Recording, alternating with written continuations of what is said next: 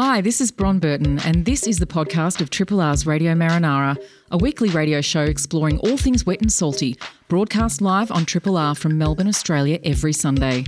Hope you enjoy the podcast and feel free to get in touch with us via Radio Marinara's Facebook page.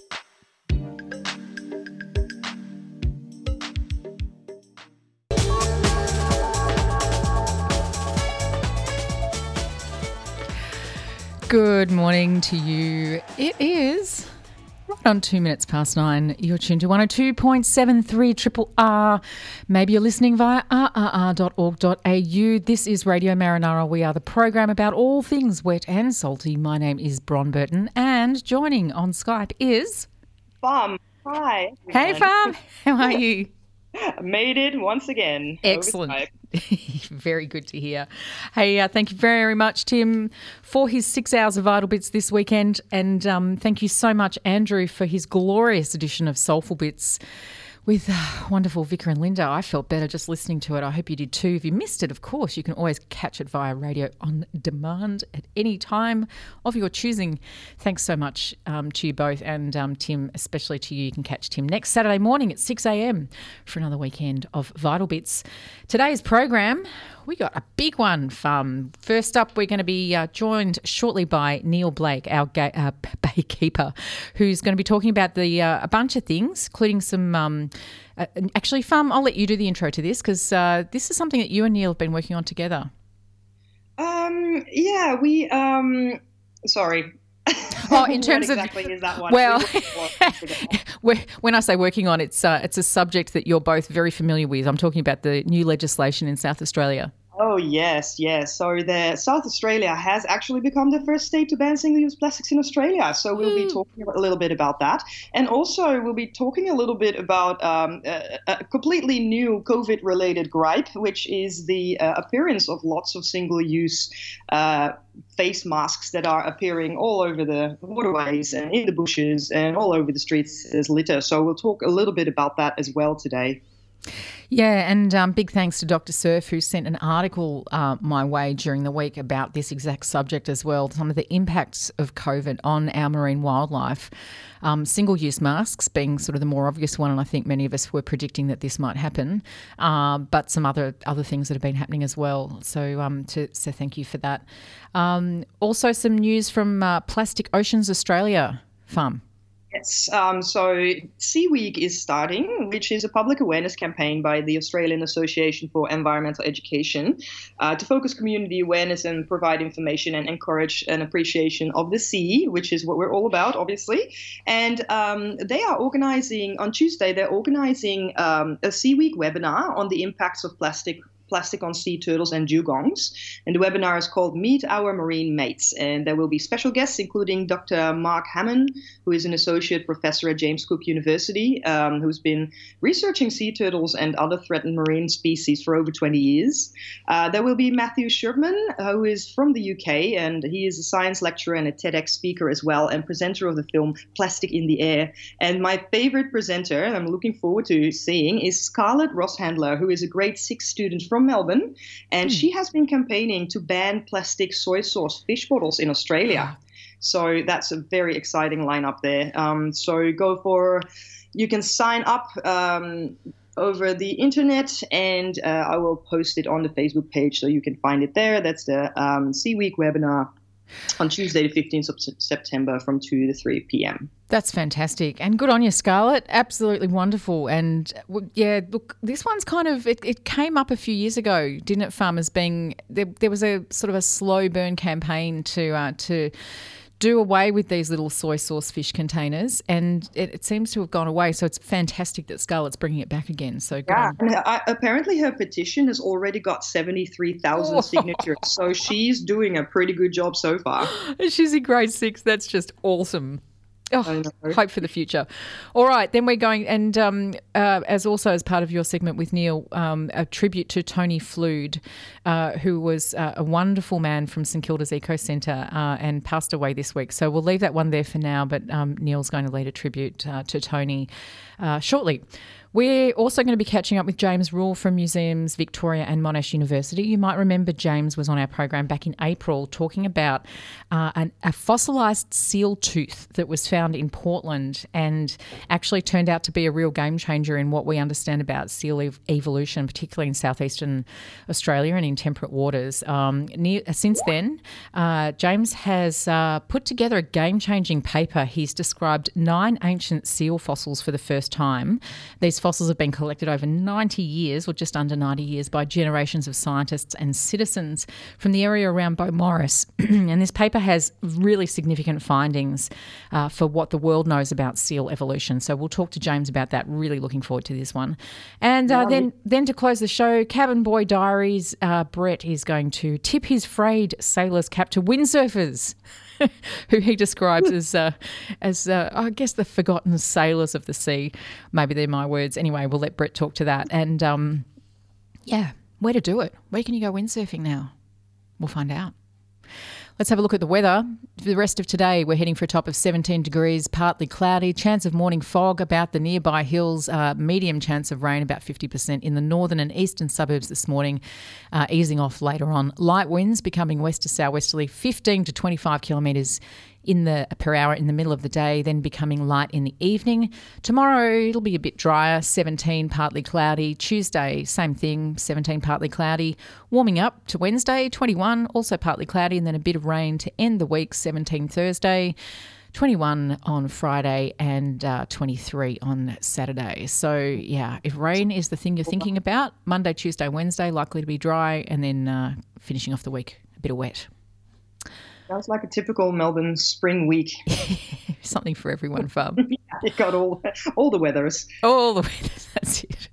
Uh, tide times for today: a low tide at 11:52 a.m. at Port Phillip Heads, and then a high tide at 5:27 p.m. I reckon we got time for uh, maybe. Oh, actually, one thing I did want to mention: just a really big thank you to everyone who has been subscribing during the Triple R Radiothon 2020. It's certainly been a radiothon with a difference.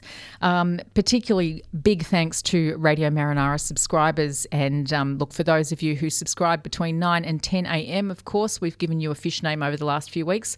I've still got about 20 left. So if you feel like subscribing and you haven't yet, you're still going to be in the running for all the major prizes uh, and the specialist prizes, just not the daily ones, but you'll still be in the running for them um, between now and Wednesday, September 30. And uh, yeah, we'll give you a fish name if you subscribe between now and 10. I've got the pledge monitor right in front of me. I'll see your name when it pops up and I'll, um, yeah, give one to you. Uh, and uh, I believe we you were contacted during the week by someone who subscribed to Marinara but missed a fish name. Yeah, she did, but I have given her a fish name in the meantime, and uh, uh, she is definitely the wear your damn mask Emperor Ras. Excellent. That's great. I'll tell you what I've got left. I've got remote learning rubber sponge, stage one salt and pepper feather hydroid, um, Skype call wobbly sea pen, testing station tuskworm, wash your hands, western shell grit anemone. So yeah, and a bunch more. So loads and loads of fish names if you feel like subscribing today. One quick plug, and uh, then we're going to play some music. Um, this one came through to me yesterday um, via Natalie Davey. From you might remember Natalie. She's been on the program several times um, with the great work that she does with the Pelican One. She's also become part of a group um, called the Elsternwick Park Association. Uh, and they're going to be having a meeting. It's an online meeting, of course, today between 4:30 and 5:30 p.m. Elsternwick Park Nature Reserve Community Meeting. So this relates to, in fact, if you remember the Community Cup days down at Elsternwick Park, um, it's not the football oval, but it's the area adjacent to it where the there was Elsternwick Park Golf Course. It's being transformed into a unique wilderness reserve, which is pretty exciting. Um, and in this meeting happening this afternoon, you can they're going to be discussing how the land is being rewilded for native birds and animals and as an urban oasis for humans right on the city's doorstep. So um, if you're a local, even if you're just interested in you know what this is going to be and what the options might be, um, definitely you can uh, tune into that one. The event is open to all. It's going to be hosted on Zoom. Uh, we will put a link to that on our Facebook page after today's program. So thanks, Natalie, for letting us know about that one. Without further ado, now we are going to welcome into the Radio Marinara airwaves. Neil Blake, our very own baykeeper. Good morning, Neil. Good morning, Bron. Lovely to hear your dulcet tones again. Likewise, Neil. Uh, uh, we we missed you during Radiothon. You were hip and shouldered out of the way by uh, Captain Trash. Oh, he's like that. He's a aggro sort of a character, yeah. Never mind. Hey, Fam, we still have you with us? Yes, I'm here. Excellent. Um, where shall we kick off? We've sort of talked a bit about Plastic Oceans Australia and their forum this week. Um, maybe we should go straight to South Australia and, uh, you know, big hat tip, big big round of applause for the great work they've done. Yes, once again, South Australia is uh, is leading the anti-plastic movement in the government here um, because they have become the first state to ban single-use plastics in Australia, uh, with legislation banning the sale, supply, and distribution of plastic products like straws and cutlery and beverage stirrers. Um, and they they passed the state parliament last week. Um, now, the government had already flagged its intention to ban the product, um, all those products, by the middle of this year, but it was obviously delayed uh, due to the pandemic, just like everything else in life. Uh, and it now says that the ongoing impacts of the uh, coronavirus on businesses will see the rules come into force in um, 2021, so that they have some more time to um, to prepare. So it's very exciting. Um, and the, the state environment minister, David Speirs, said that uh, plastic items would be banned in a stage approach as well, um, with the aim of eventually removing them altogether. So it's quite exciting. They're, they're, they're kind of starting slow and they're going to build up to. Um, um yeah, dealing with the low hanging fruit first, basically, like drink stirrers and cutlery and straws. And then next year, they want to move on to takeaway containers. And then they'll be looking at coffee cups and fruit and veg barrier bags as well. So it's very exciting. Neil, this must come as a, uh, bit of a boost, particularly for someone like yourself who's been pushing and advocating for so long for reduction in use of plastic.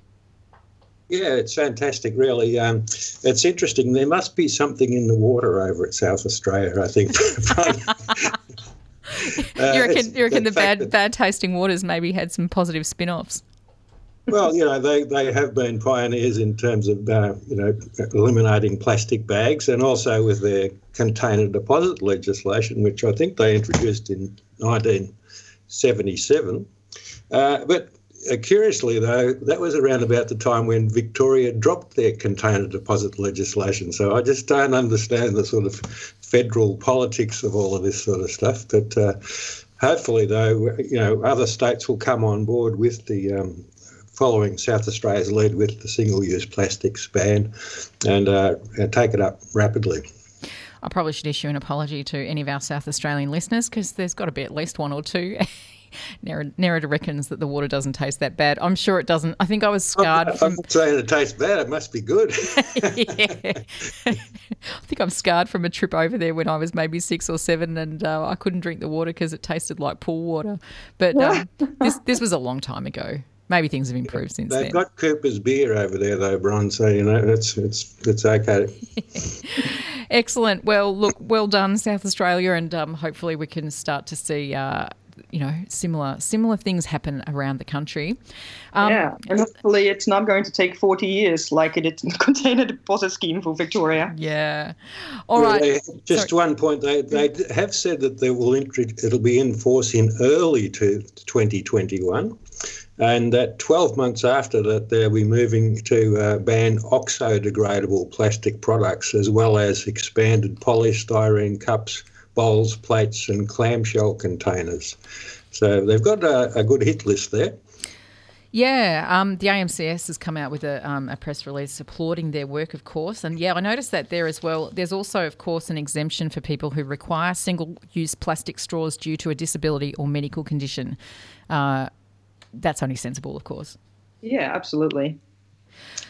Good stuff. All right, let's. Uh, we probably should have started with the negative and moved to the positive, but we've done it in the reverse order of that. Um, we've been talking about this for a little bit on and off, but um, the the you know the evidence is starting to really come through about the the problems that we're having with single use face masks and how they're ma- making their way into the marine environment yeah, it's uh, it is really a problem. I mean, if you have been uh, outside on your one hour of allotted exercise, um, especially around areas like the Merri Creek uh, here up in the north or um, down south on the beach, um, I was doing some field work in Elwood a number of weeks ago, and I could already see the the single-use plastic face masks kind of like blowing in the wind, hanging in the in the salt bush there, like right next to the right next to the bay.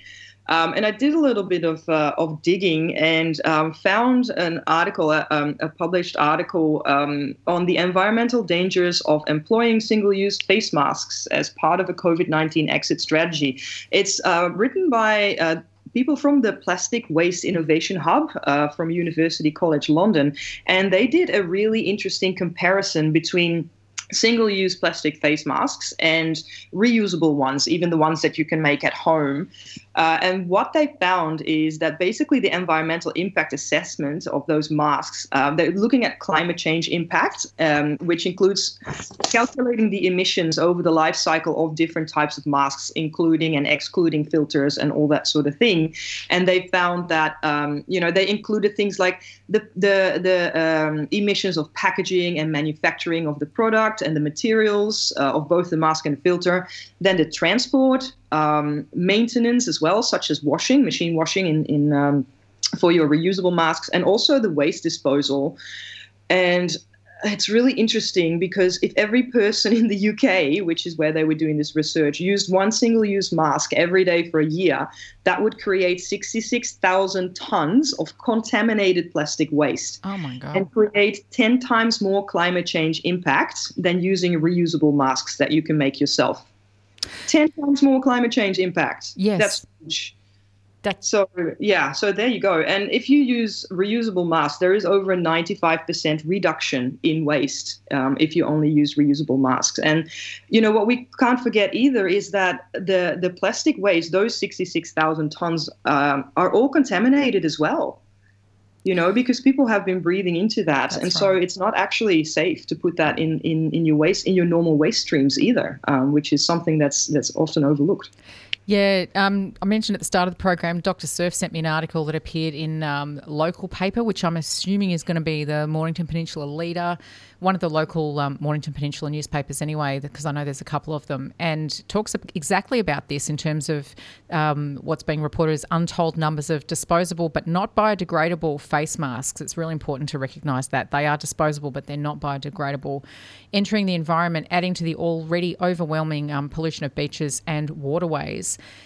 There's obviously the issue of the birds getting tangled in them and, and um, other sea life as well.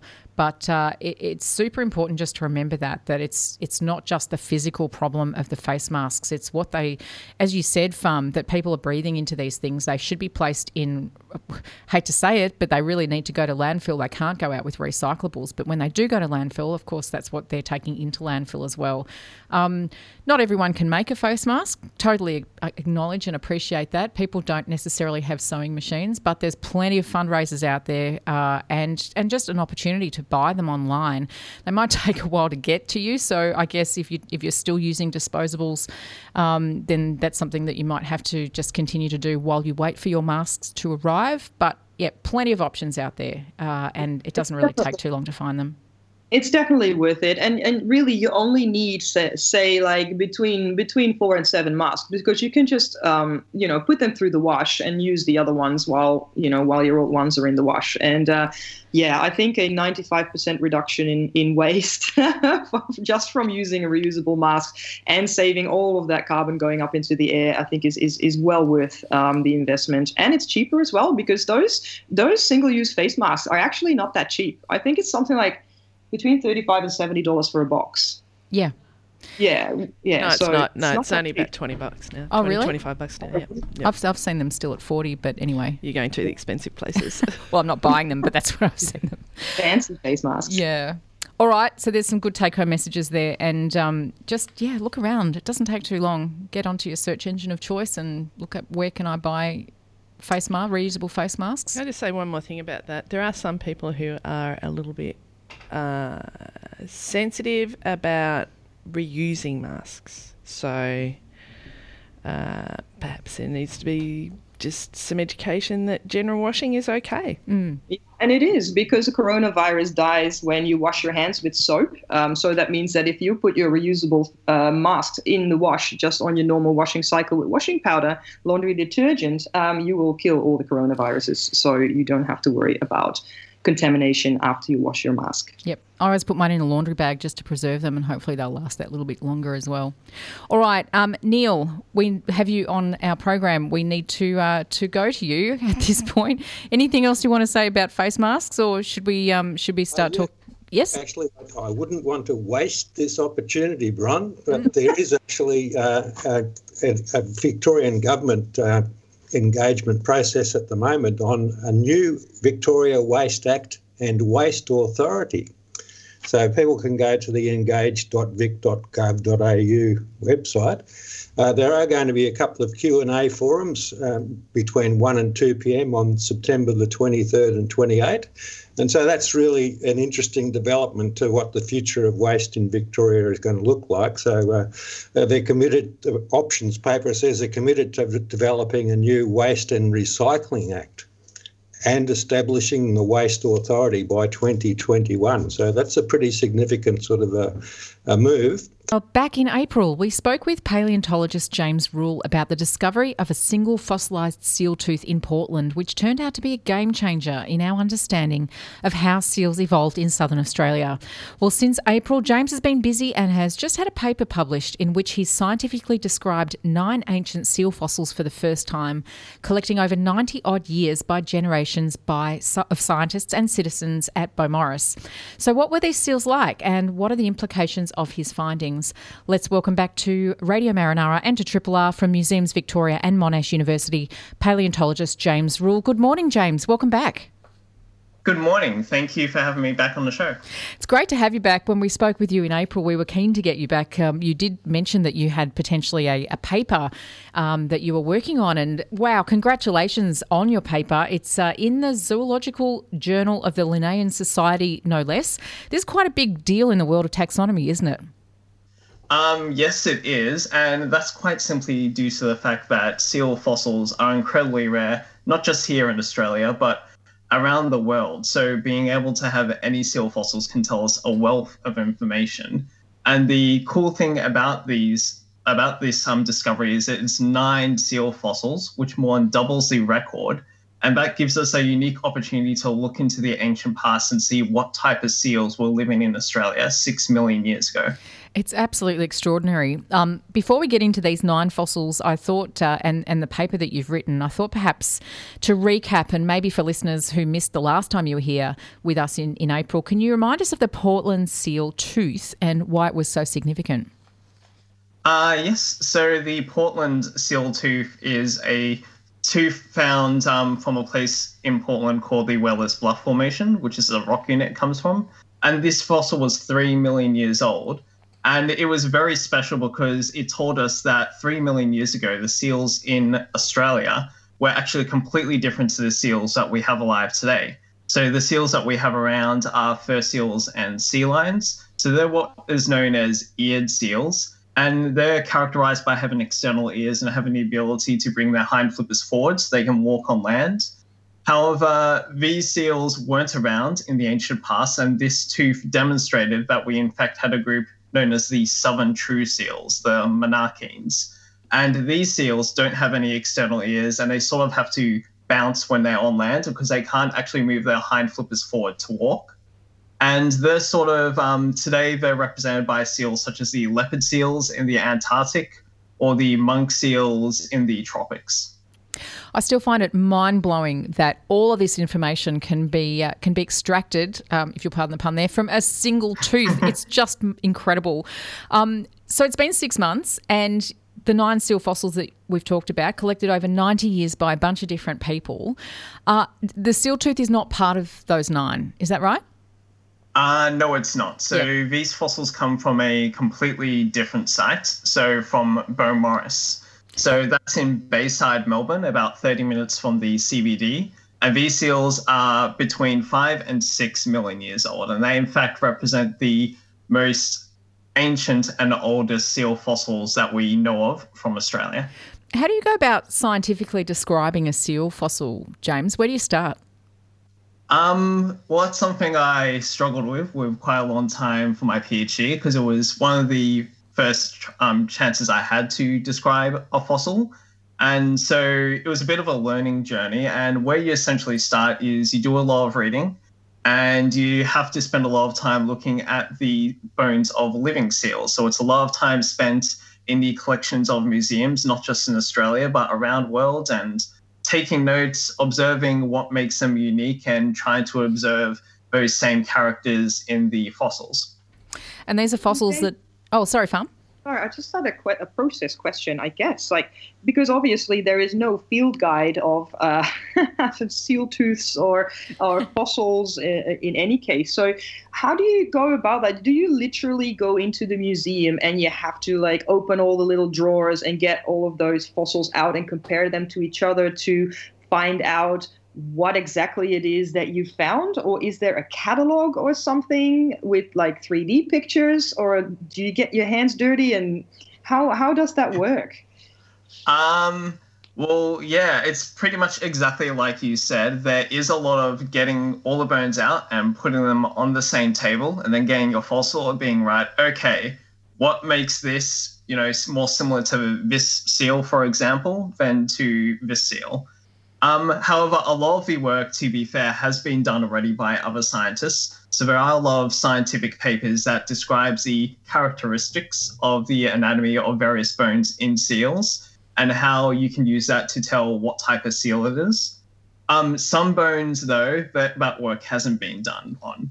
So one of the biggest challenges on this is um, there was a lot of vertebrae, so they're the bones from the spine of the seal, and that work hadn't really been done for seals. So I had to do a lot of that work myself, and um, it's just a lot of comparing. Um, I also did a lot of 3D scanning of seal bones because obviously you can't take the fossils from Australia to museums in other countries. So there's a lot of scanning of seals and then comparing the scans or even 3D prints of the bones to the actual thing once you're back home.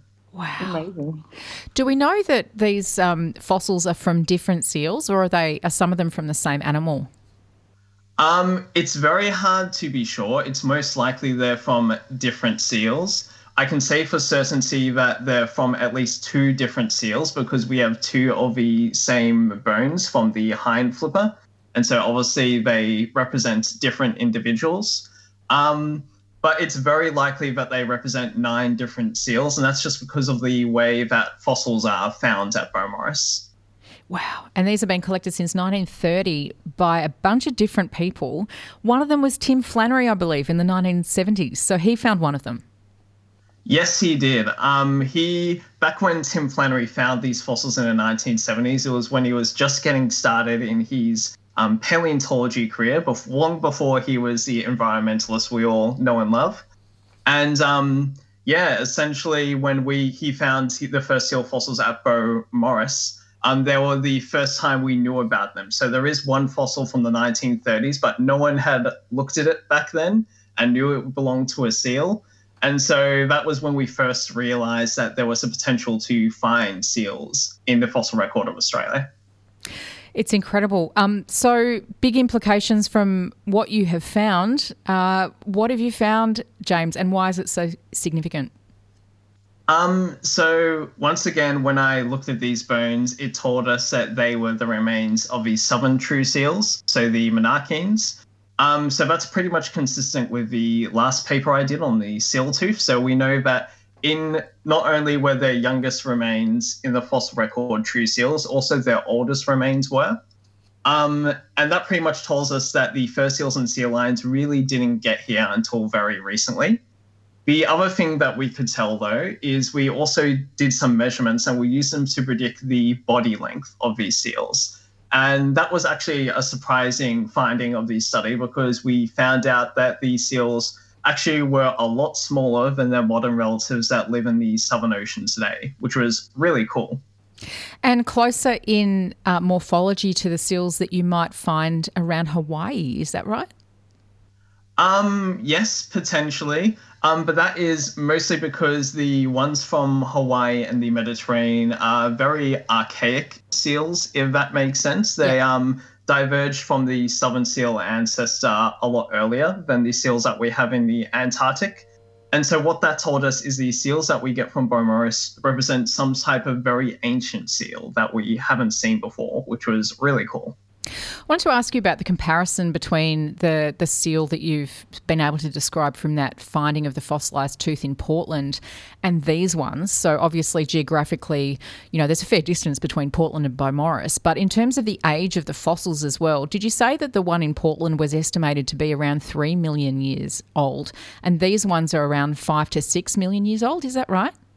Yep, that's correct. That's amazing. So there's a three million year difference between the approximate age of these fossils, but morphologically, you're thinking the animals that they came from are pretty similar. Um, potentially. Um, what would be really great is if we if we could find either the equivalent tooth from Beaumaris or and one of the any of the other nine bones, the equivalent from Portland, to be able to tell if they're really very similar. But we both know that they're both southern true seals. Um, so there's potential there, and it will be very interesting either way. I would very much like to hopefully one day find out once we find more fossils whether we actually truly have, you know, um, many different groups of seals here in the past, or was it really one sort of group? And um, that's something we really don't know about specifically, if that makes sense. Yeah.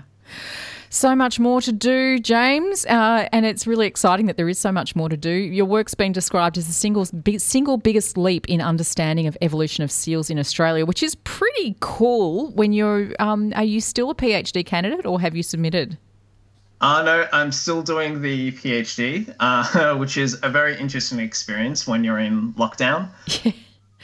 but um, yeah, essentially, um, it was I was just very incredibly lucky. Um, initially, we knew that we did have some seal fossils from Beaumaris in the collection that needed to be described, but when we went looking through the collection, there was so much more than we initially thought there would be, and it was just a real privilege to get the chance to be able to contribute in such a huge way to the science.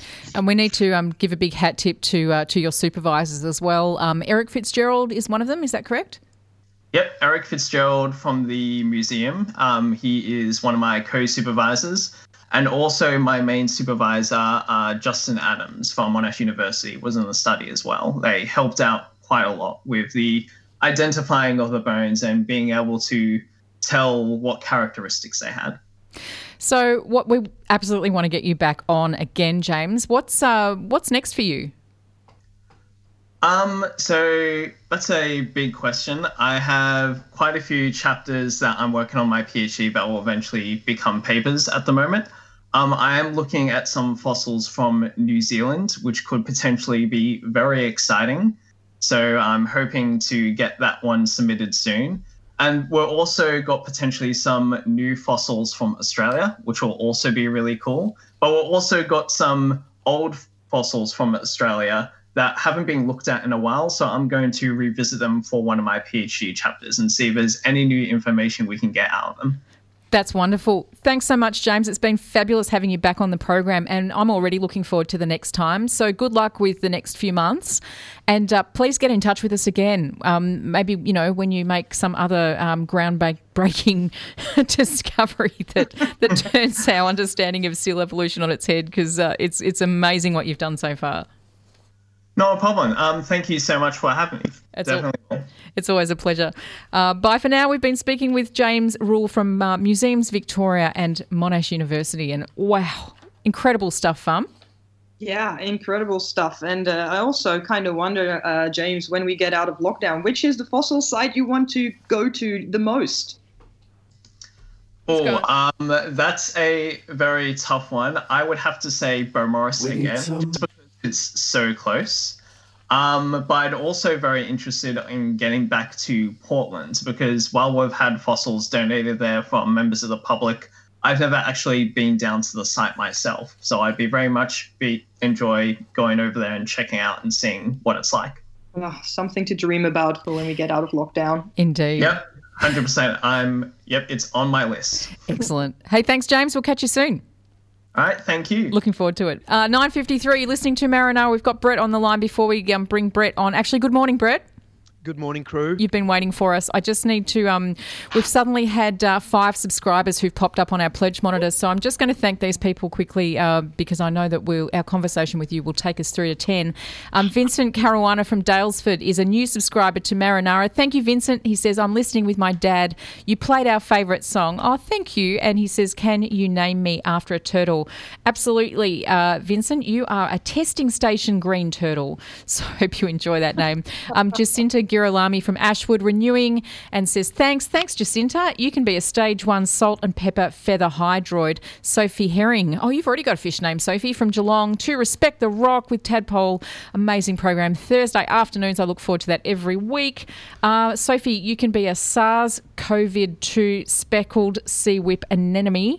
Trevor Carlisle from Sunshine, uh, new to radiotherapy, who are coming up very shortly. Trevor says, Thanks, Triple R, long time listener, mostly reliable subscriber. Shout out to all mental health staff in Melbourne. Oh, yeah, from us too. Thank you so much, Trevor. You are a testing station. No, I've already done that one. You are a wash your hands Western shell grit anemone. And uh, finally, Orsi Decker from Reservoir renewing with a donation. Thank you so much, Orsi. Such amazing music and shows. Uh, I just want to know one more thing. What does 3 triple R mean? Wow, what a big question that is. I'll give you your fish name first. You are a quarantini queen scallop. And uh, what does triple R mean? Reading, writing, arithmetic. That'll do. St- it stems from, um, was it RMIT, wasn't it? Yeah. Yep. I Yep. say respect, respect, respect because Well- that's what the station means to me. Yes, but that's where it originated. So there you go. we have it. We have an education license, essentially. Right, there you go. There you go. Go. Hey, Brett. Y- yes, I'm, I was beginning to worry that you were going to forget about the windsurfers again this week. We never, they're always there in our hearts. They are. So um, if there are windsurfers out there, you can still subscribe and get a transom sticker. But um, yeah, it's an interesting uh, thing, windsurfing. It was big in the 80s. Kind of died down a little bit, but it's uh, a bit of a resurgence. So uh, they are still out there, the windsurfers. Um, it did have an um, an interesting development though. Um, it goes back to the early Polynesians. They had sailcraft that they stood up on. Everything with sailing seems to go back to the Polynesians, but um, really, kind of the first real kind of mention of um, windsurfing or well, I better define what a windsurfer is first. It's a board that you stand on, and it doesn't have a rudder. So uh, it's also got a sail that's connected to the board via a universal joint, and you can rotate the sail and move it back and forward, and that's how you you actually steer your windsurfer. If you move it forward, you go into the wind. If you move it aft, you'll go away from the wind. So that's how you steer it. In 1948, Newman Darby um, developed a handheld sailing rig, much like we've got now, but it was for a catamaran, so it wasn't quite a windsurfer yet. He uh, tried to patent it, but didn't have the funds for it.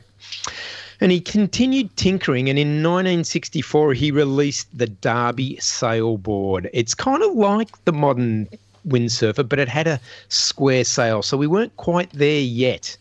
And uh, he didn't actually make any money out of it because he uh, developed so so he could introduce youth to the sport of sailing. So he was kind of a good guy in a way. And it wasn't until um, the uh, well, probably around 1968 when aeronautical engineer Jim Drake and Californian surfer Hoyle Schweitzer got together and uh, they kind of made the modern windsurfer and they formed a company called Windsurfing International. They trademarked it and patented it, so it was all locked up pretty tight. Now, the late 70s, early 80s, huge growth in windsurfing right across the world. Very big in Europe, very big in Australia.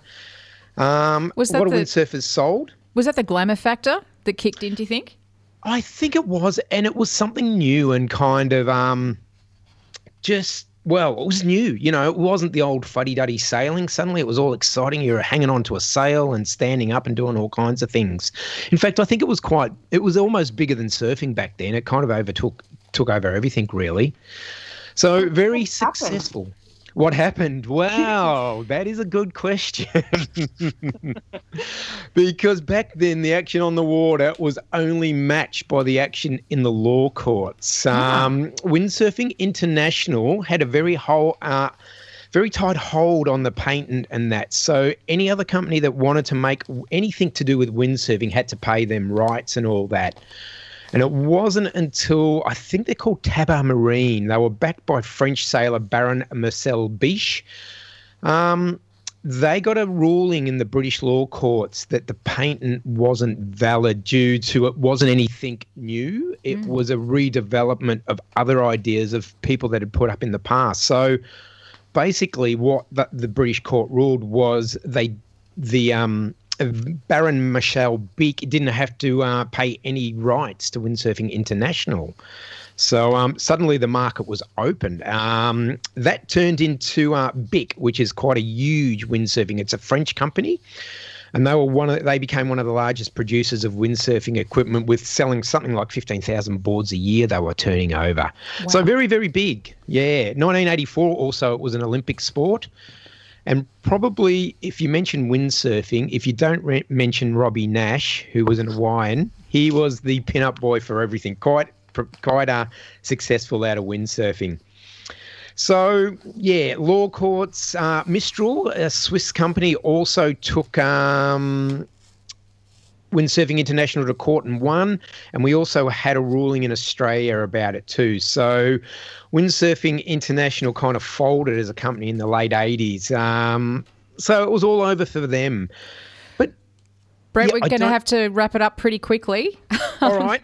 um, As I said, don't do this to the windsurfers. If you do need to know where to go windsurfing, jump onto www.wv.org.au and that gives you a wide variety of places to go windsurfing, uh, such an Elwood Sailing Club, Parkdale Yacht Club, Sandringham, Anderson's Inlet down in Inver- Inverloch and St Kilda. So um, big shout out to all the uh, windsurfers out there. Hi, this is Bron Burton. Thanks for listening to the podcast of Triple R's Radio Marinara, a weekly radio show exploring all things wet and salty, broadcast live on Triple R from Melbourne, Australia every Sunday. Hope you enjoy the podcast and feel free to get in touch with us via Radio Marinara's Facebook page.